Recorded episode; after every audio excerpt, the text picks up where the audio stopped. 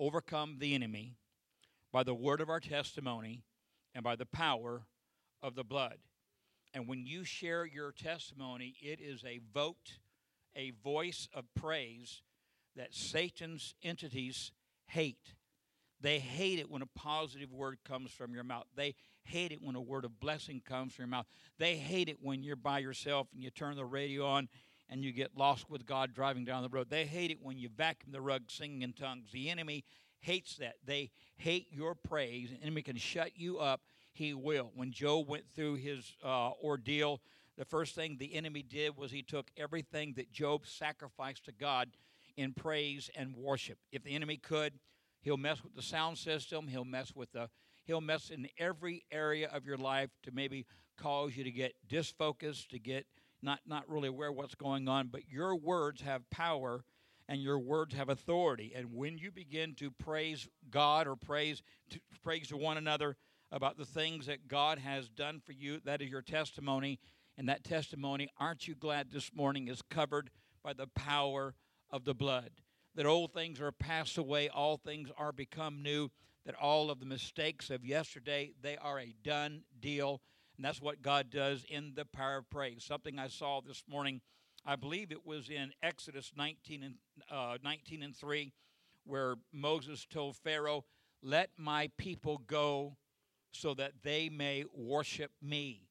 And I learned this morning, and that was kind of a new, a new thought to me as I was preparing that worship brings freedom.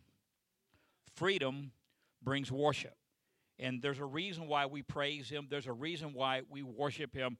When God created Adam and Eve in the restored the world, created Adam and Eve, and the only requirements that Adam, Adam and Eve had to God was in the cool of the evening to hang out with God. That was the reason that Adam and Eve were created. Of course, God used them to name all the animals. And can you imagine the mental capacity that they had to name all the animals? They probably named the different flowers, the different different insects. And uh, but every day God looked for them to be with Him in the cool of the evening. The Bible says the Spirit of God walked with them. And how crazy would that be to be able any time of day to walk with the Lord, to hear His voice, to feel His love, to know His embrace. And we are a spoiled people and a lot of times we take for granted the ability to come together. There was a season in my life, younger, I remember we went to church on Sunday morning, Sunday night, Wednesday night, Friday night. I know none of you can relate to going to church four times a week, but it was like always there was an opportunity to sing a chorus or just and the Bible says that Jesus sang a hymn, Jesus sang a chorus that G, the life of Jesus uh, was was filled with praise and worship to God. And I wonder if there'd be any way we could get the voice of Jesus on a CD. How powerful that would be. Wouldn't that, wouldn't that be neat to hear Jesus? Well, Hebrews 2 and 12 says that when we get together, He joins us and helps us sing praises to the Father. So this morning, the Lord has walked up and down our aisle in the time of in time of ministry. I believe God has touched us and healed us. And the Bible says, Ye shall know the truth, and the truth you know shall set you free. The truth you know shall set you free. So you have a voice. And watching, obviously, yesterday, arriving the last minutes of the game, bringing also some kind of power because Tennessee was losing when I got there. And we sat down. I'll be honest with you, I'm not a Tennessee fan. Uh, I've had the privilege of meeting not just Herschel Walker, but Vince Dooley. I was the guy that asked Herschel Walker, Steve, this will interest you uh, when I met Herschel Walker in the in the locker room of the Georgia Bulldogs and met Vince Dooley. At that time, Vir- uh, Herschel Walker was carrying the ball 15, 20 yards every time he got it. And I asked him, I said, Herschel, how is it that uh, you carry that football 10, 15 yards every time you get it? And he didn't even hesitate. He just looked, and here's what he said. He said, Preacher, that football's not heavy. And a sports writer was there in the locker room, and they put that in their in their insert. The Herschel Walker said, that football wasn't heavy. They didn't give me credit, so I'm taking credit for it now. Herschel Walker ignored the fact that there were 11 guys on the other side of the field that wanted to take him down, take him out, wanted to hurt him, wanted to put him out of commission. He ignored all of that. He had a purpose, he had a destiny, and he did it about as well as anybody else has ever done it. But last night when I got to the I got to the game, we were listening, uh, coming in the back road uh, Austin lives out in Ethiopia somewhere. We were headed, trying to make sure we didn't miss the driveway. Found the driveway, found a bunch of Vol fans, and I want to honor Angel's not here, but what a good sport. Angel was a Angel was a good sport. Because Angel cheers the Bulldogs, I try to cheer for the Bulldogs. But yesterday, the tide was turned, and I was cheering for Tennessee.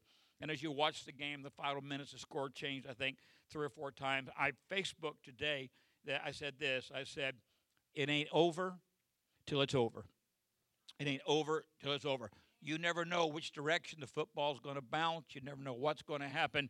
But I want you to know that God is in control in your life. And you may feel like it's dark, dismal, frustrating. You may feel like a hamster in a cage just going around and round and round. And you work from paycheck to paycheck and you rob Peter to pay Paul. And the transmission falls out. We have mechanic Jay Dennison is our church mechanic. He's awesome. You have any problems, take it to him. He'll fix it. But it's frustrating to pay money out for car repair, pay our hot water heater. Can anybody relate? It seems like every day there's like a new thing, and it's not necessarily a good thing. But notice what David says in Psalms 103, verse 1 Bless the Lord, O my soul, and all that is within me, bless his holy name. Bless the Lord, O my soul, and forget not all his benefits who forgiveth all thine iniquities, who healeth all thy diseases. Do I have a friend in the house? And then what does it say? What does he do? Who redeemeth thy life from destruction, who crowneth thee with loving kindness and tender mercies, who satisfieth thy mouth with good things. Say, look at some say, good things, so that thy youth is renewed like an eagle.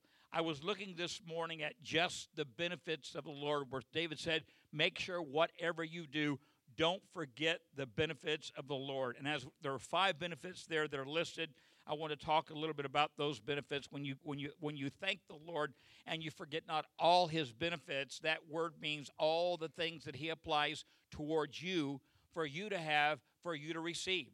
And he starts off automatically by forgiving all your iniquities. Not just a few, not just one or two, but all.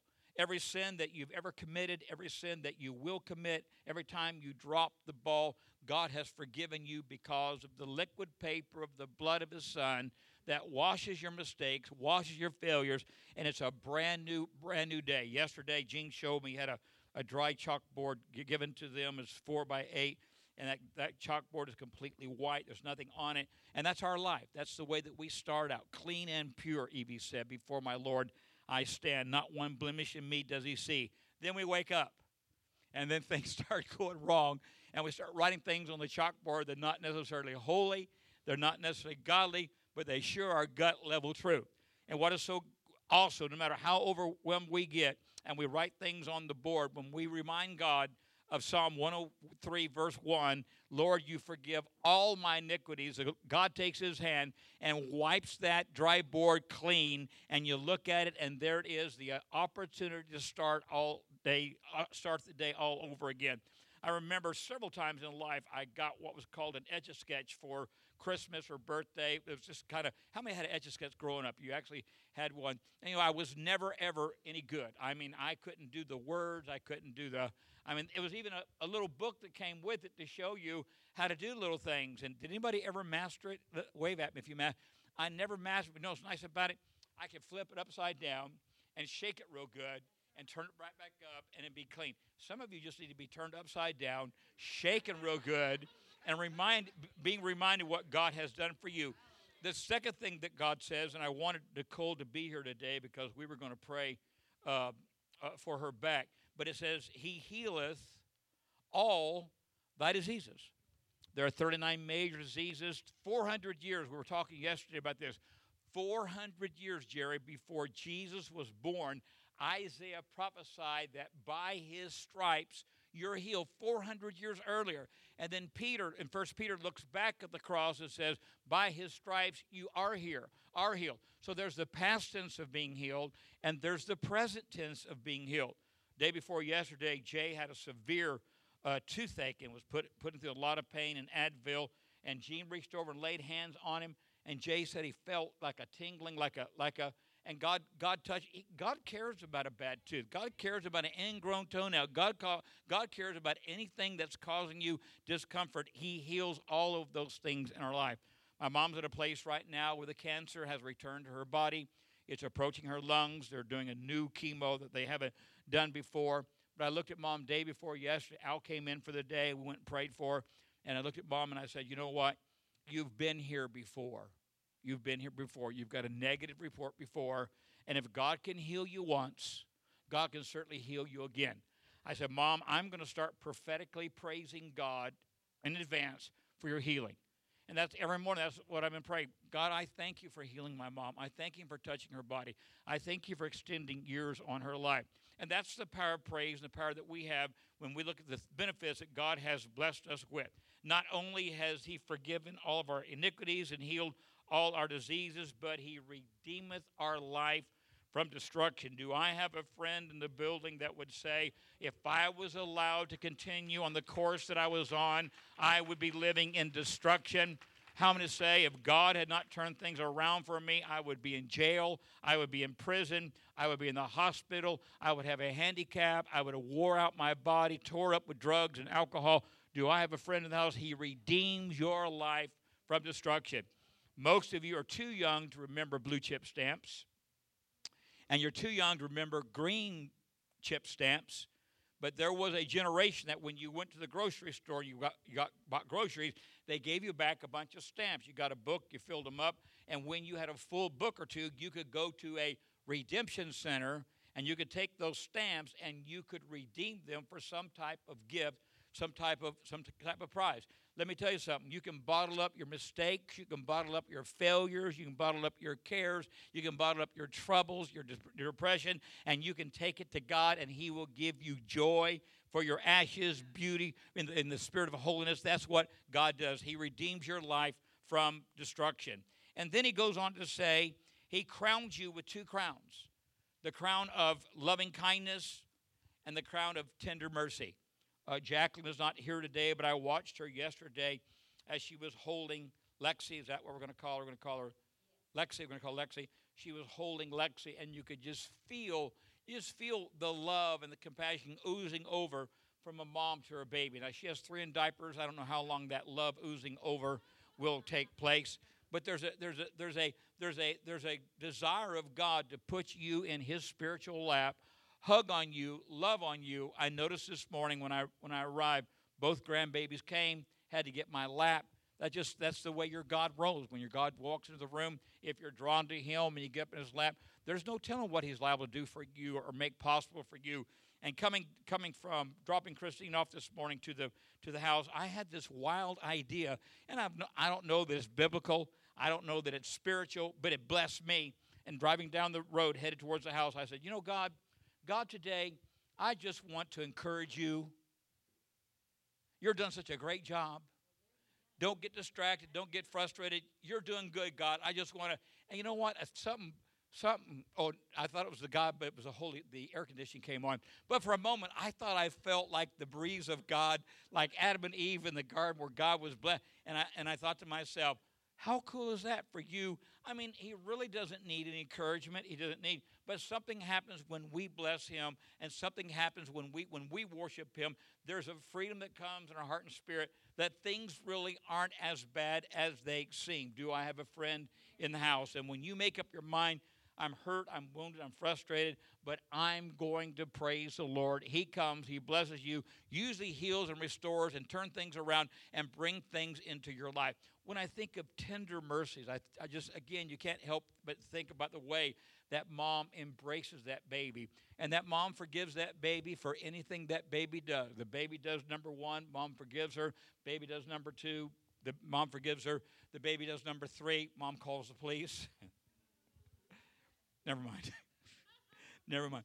But it's, there's such a display that God caresses us and God embraces us and God loves us and we're made after the pattern of God. So when we feel that love and that tender mercies applying to, towards others, that's what God does for us. And there's nothing like that. And then it says, He satisfieth thy mouth. And I ask a question what are you eating? Are you eating the cares of the world? Are you eating doubt, discouragement? Are you, are you eating negativity?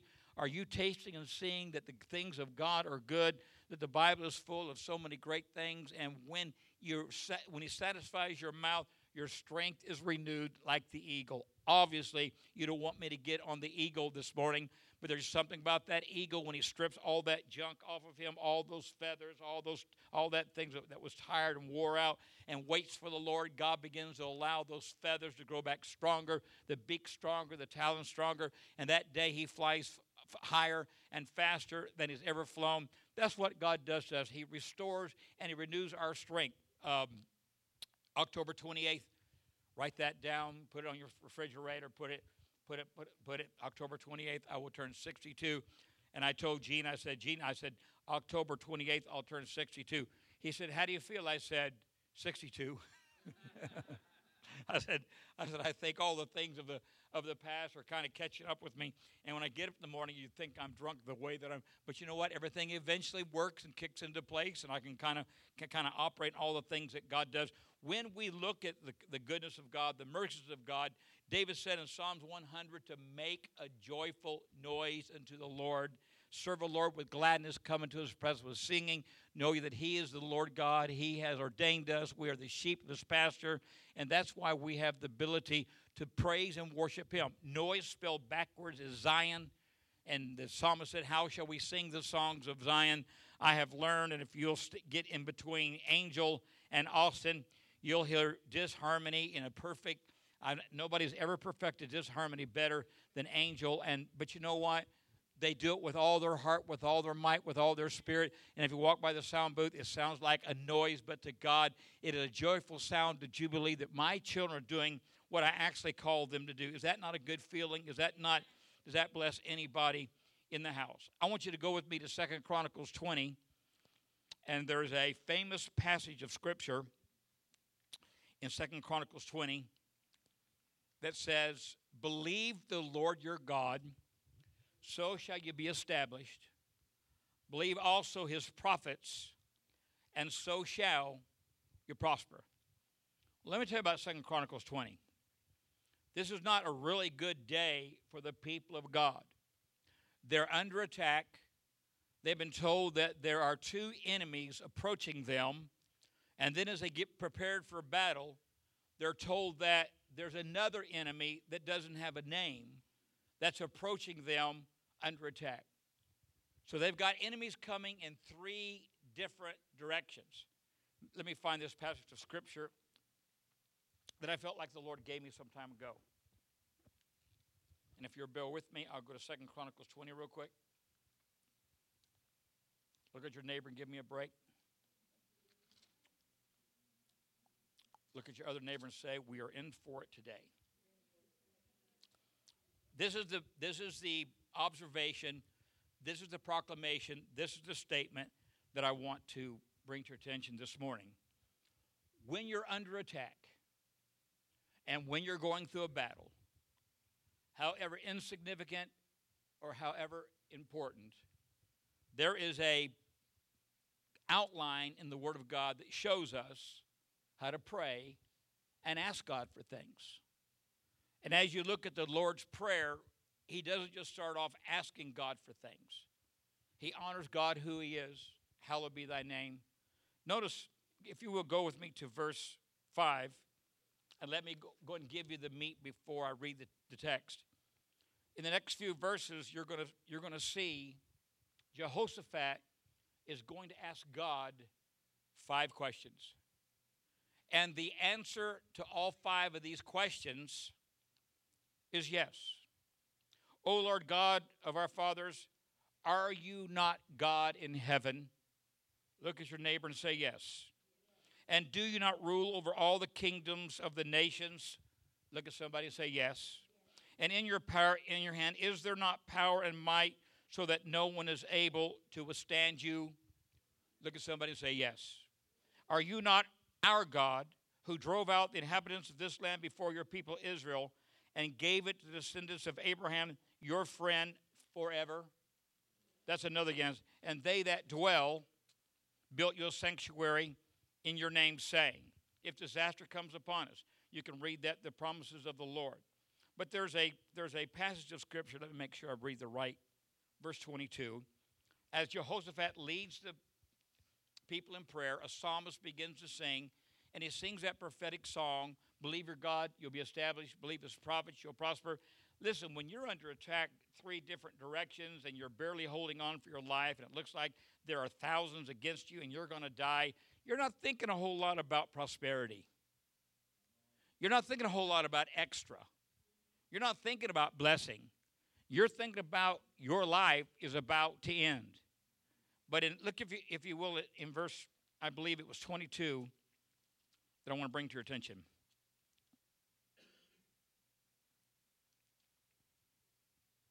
It is.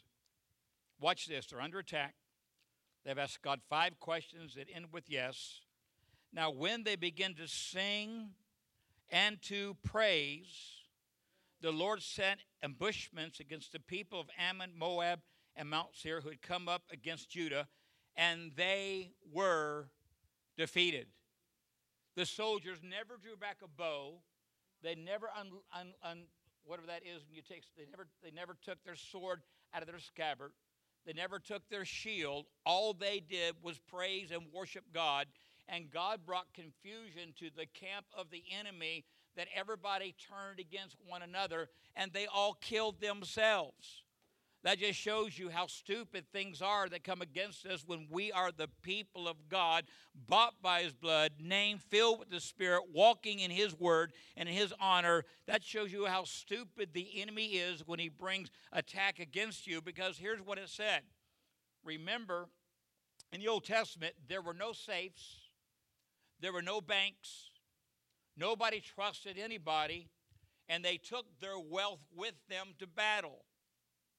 So they've got all of their gold, all of their jewelry, all their fine linen, all of their assets are with them. They all kill each other. And the Bible says it took the Israelites three days to gather up the spoil that had been left in that battle. Can you imagine being a part of that, re- reaping the gold rings and the, the necklaces and all the fine, everything about that? They were under attack. God didn't just bring them out, but He blessed them for their trouble. Maybe it's time for us to realize that what we're going through, God's about to take us out, He's about to bless us for our trouble. Last Sunday morning, Gene shared his testimony, and as he was sharing his testimony, I was just, I was just praying for the business because the week before, business was slow. There really wasn't a lot of work to do, and God provided a job for Gene and Aaron, and we went and did a job. Um, but Sunday night, I prayed for the business. And here's what I prayed I said, Lord, in the morning, before the business ever opens, let there be three cars waiting to be serviced. And so later in the afternoon, I was talking with Gene, and I said, Gene, I said, man, you guys got all, there's like eight cars there. Is that right, Gene? About eight cars at that particular time? And I said, what, that was, uh, he said, that was, he said, that was crazy. I said, let me, let me tell you something. Let me tell you what I prayed. And I told him what I prayed. His eyes got about as big as saucers. And he said, Pastor, Jesus, the truth. When we got to work, there were three cars waiting to be serviced. That's not because I'm all that great or I'm all that wonderful, but I have learned the plan of God to remind God of how He's blessed us and how He's touched us. And Lord, we just believe you're going to do it again. If you look at John 14 and 12, here's what it says Verily, verily, I say unto you, he that believeth on me, the works that I do shall ye do also, and greater works than these shall ye do, because I go to my Father. And Steve, this is a very controversial scripture. Jesus saying, if you believe in me, the same things that I did, you're going to do, and you're going to do even greater works than I did. And it's a little confusing. Well, how could we do something greater than Jesus? Heal the sick, raise the dead, walked on the water, turned five loaves and two fishes into a plethora of food to feed the multitude. What possibly could be greater than that? Well, one scholar said, well, we have churches in every country of the world. That's greater. Well, we have millions of Christians that are praying the things of God. That's greater. And those are all good answers, but I don't believe it's the answer. In the 1600s, the King of England, King James, had a personal relationship with God. He hired linguists and scholars to translate the Bible from Hebrew, Greek, Aramaic, and Latin into what's called the Old King James language. These linguists were hired by the king to make the scripture grammatically correct. In order to make it grammatically correct, there were words added and there were words removed. In the original text, it doesn't say, Greater things shall ye do because I go to my Father. It says this He that believeth on me, the works that I do shall you do also. And because I go to my Father, ye shall do greater. Well, let me ask you a question. What's greater than raising the dead? What's greater than healing the sick? What's greater than feeding a multitude? Mirac- what, what could possibly be greater? The secret there is in the text. He said, Because I go to my Father. On Calvary, when Jesus said, It is finished, let me tell you what happened. God rocked the world. A confirming earthquake that struck Jerusalem, struck the temple, and the veil that separated God from man, from Aaron to Caiaphas, only 47 men total ever walked beyond the veil, stepped in the presence of God, felt his glory, heard his voice, uh, worshiped there with him. Only 47 men in thousands of years. But when the veil was rent from the top to the bottom, do you know today what I can do? What men couldn't do 2,000 years ago? Because of Calvary, I can go beyond the veil. I can step into the presence of God. I can feel His love. I can hear His voice. I can hear His plan for my life. What's greater than works? Worship. What's greater than power? Praise. And God has given us that incredible ability to go beyond the veil, to step into His presence anytime we want, any time of day, any day of the week, any, any opportunity in our life, we can go in the presence. That should excite at least three in this building that God has given us that ability to do that. If you'll go with me to Job 36, and I will conclude with this truth. Job is right before Psalm 36 is right before 37. You should have found it. There is a just a little little history here. Most of you know Job has gone through an horrific battle, a test, where the devil himself, not a spirit, but the devil himself, was trying to prove to God that if God took Job's blessings, that Job would curse God. His wife said, Job, curse God and die. And everybody gets on her case. But you know what? You stand before 10 caskets and bury 10 children. I wonder what words would come out of our mouth. And Job said, No, though he slay me, I'm going to trust him. And as God begins to turn things around in Job's life, the scholars say that Job had three friends. That's not accurate. There were four friends. There was a fourth young man that said, I'm younger, so I've been honoring my elders and letting them speak. But to be honest with you, what I've heard from my elders is not lining up. And so allow me in my youth to say what I feel God is saying to Job.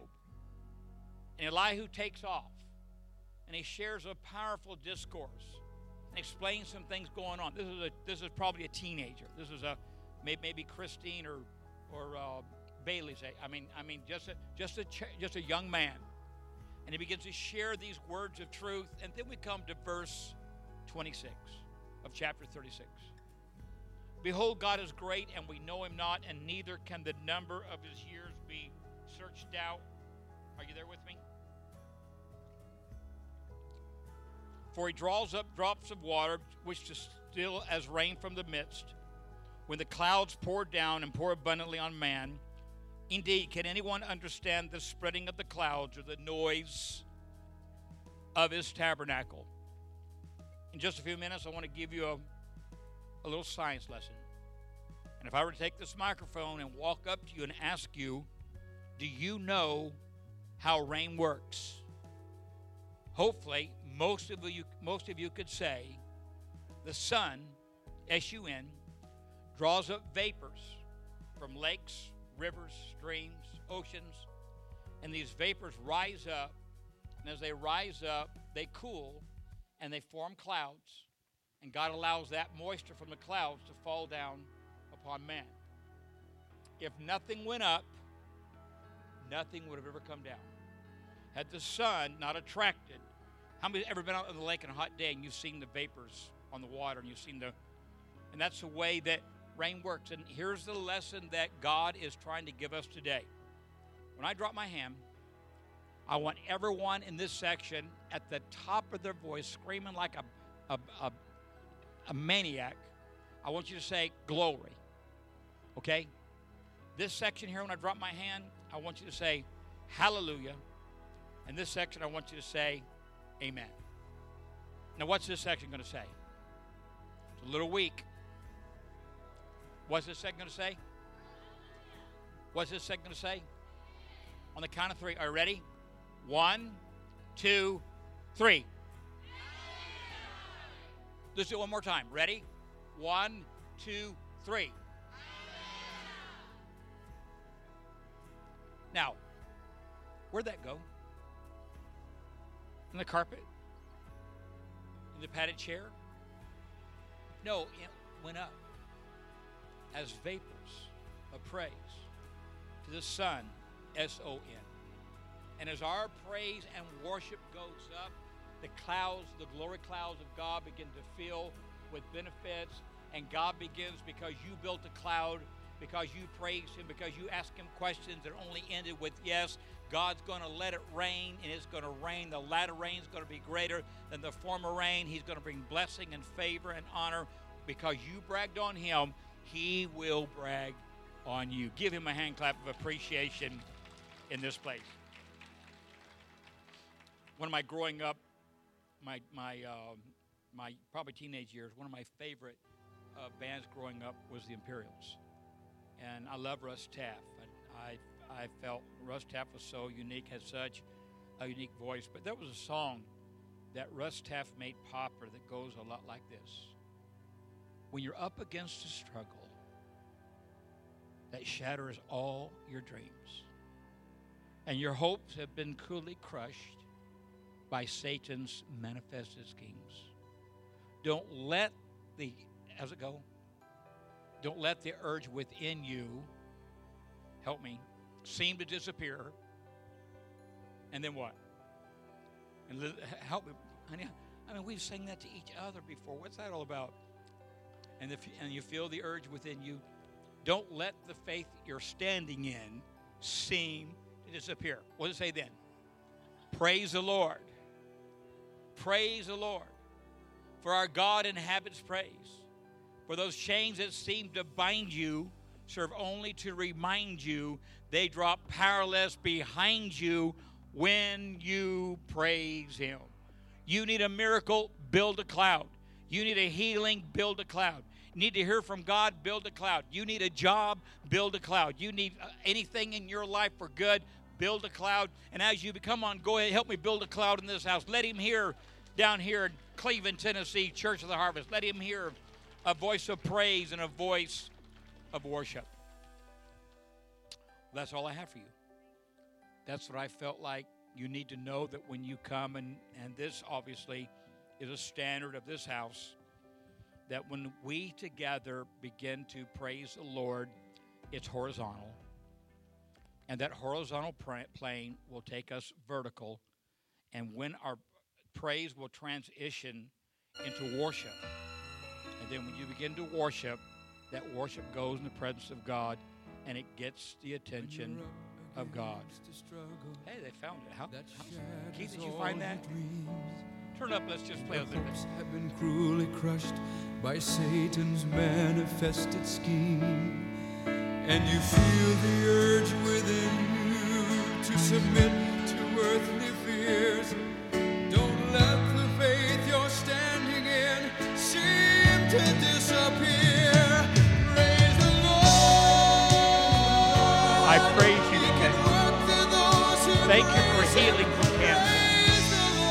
Restoration of marriage. Thank you for jobs that are a good job. Thank you for friends and family that love me just the way that I am. Thank you for my children. Thank you for the ability to walk and talk and live my life,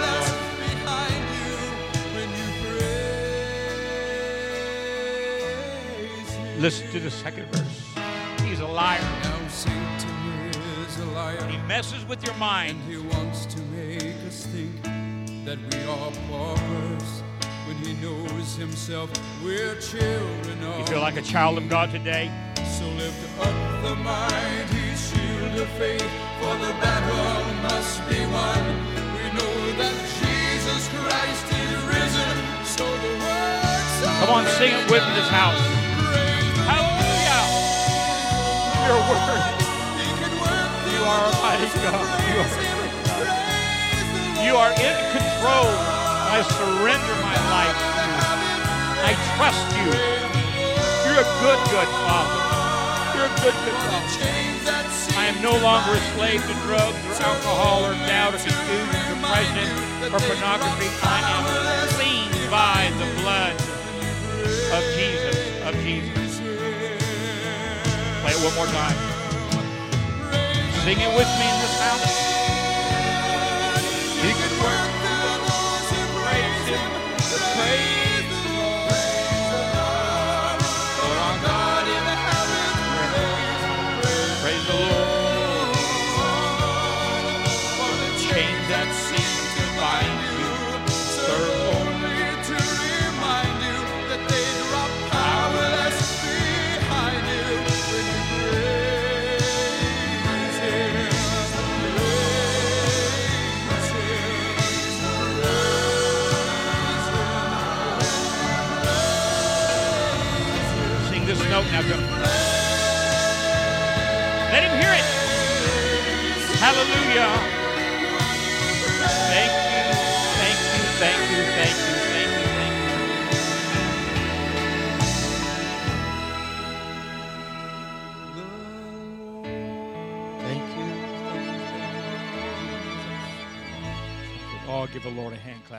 appreciation.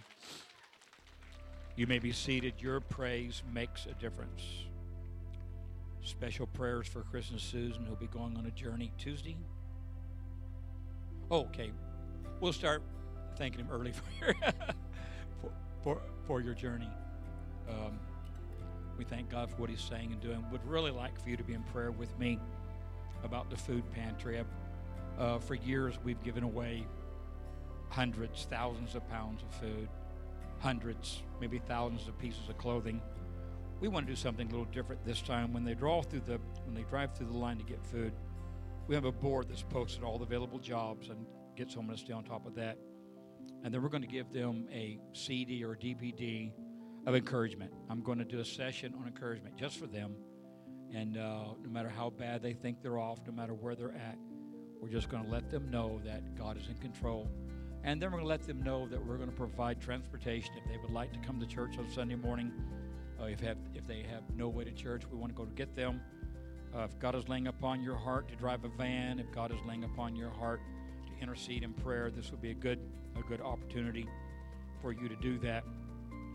As Pastor Rhonda mentioned uh, last Sunday morning, we touched the family that were sleeping in their car. The reason I know they were sleeping in their car because I came to church Monday about nine, and they were asleep in their car. And uh, you know, I don't I don't know. We, I was talking with Al earlier. I don't know if they're angels. You never know. Uh, the Bible says, "Be careful how you entertain strangers, for you could be entertaining heavenly hosts, angels." And there, there's been some times when I felt like I gave to an angel, and uh, but but the church doesn't really have the ability to give away a large amount of money. That's not that's not really what God has called us to do. God has called to point them in the direction of where we can help them and we can bless them. And there was a young man this week that really needed a bus ticket, and we weren't able. We just weren't able to help. It just wasn't there. The Bible says communicate to the house of faith first. So the responsibility of the shepherd is to meet the needs of this congregation. And I will not be giving money or food away to people knowing in our congregation there are those that need just a little extra boost, a little extra help. Your offerings allow us to do that. This week, we probably spent about $500 on ceiling tiles and paint. I think the tarp that Pastor Todd put on the building was $120. So we really spent money that we weren't into, but we made it right. There's a doctor's franchise that this week we'll be looking at this building. Very good possibility they may decide to buy it, so we just wanted to spruce it up a little bit.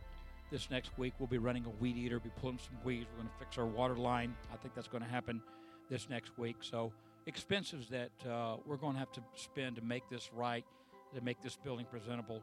And uh, don't you love all the tiles? Didn't, they, didn't do such a great work? And you can't see what Todd did, but uh, God sees and God knows. I want to give you a chance to sow in the kingdom. If you need an offering envelope, lift your hand.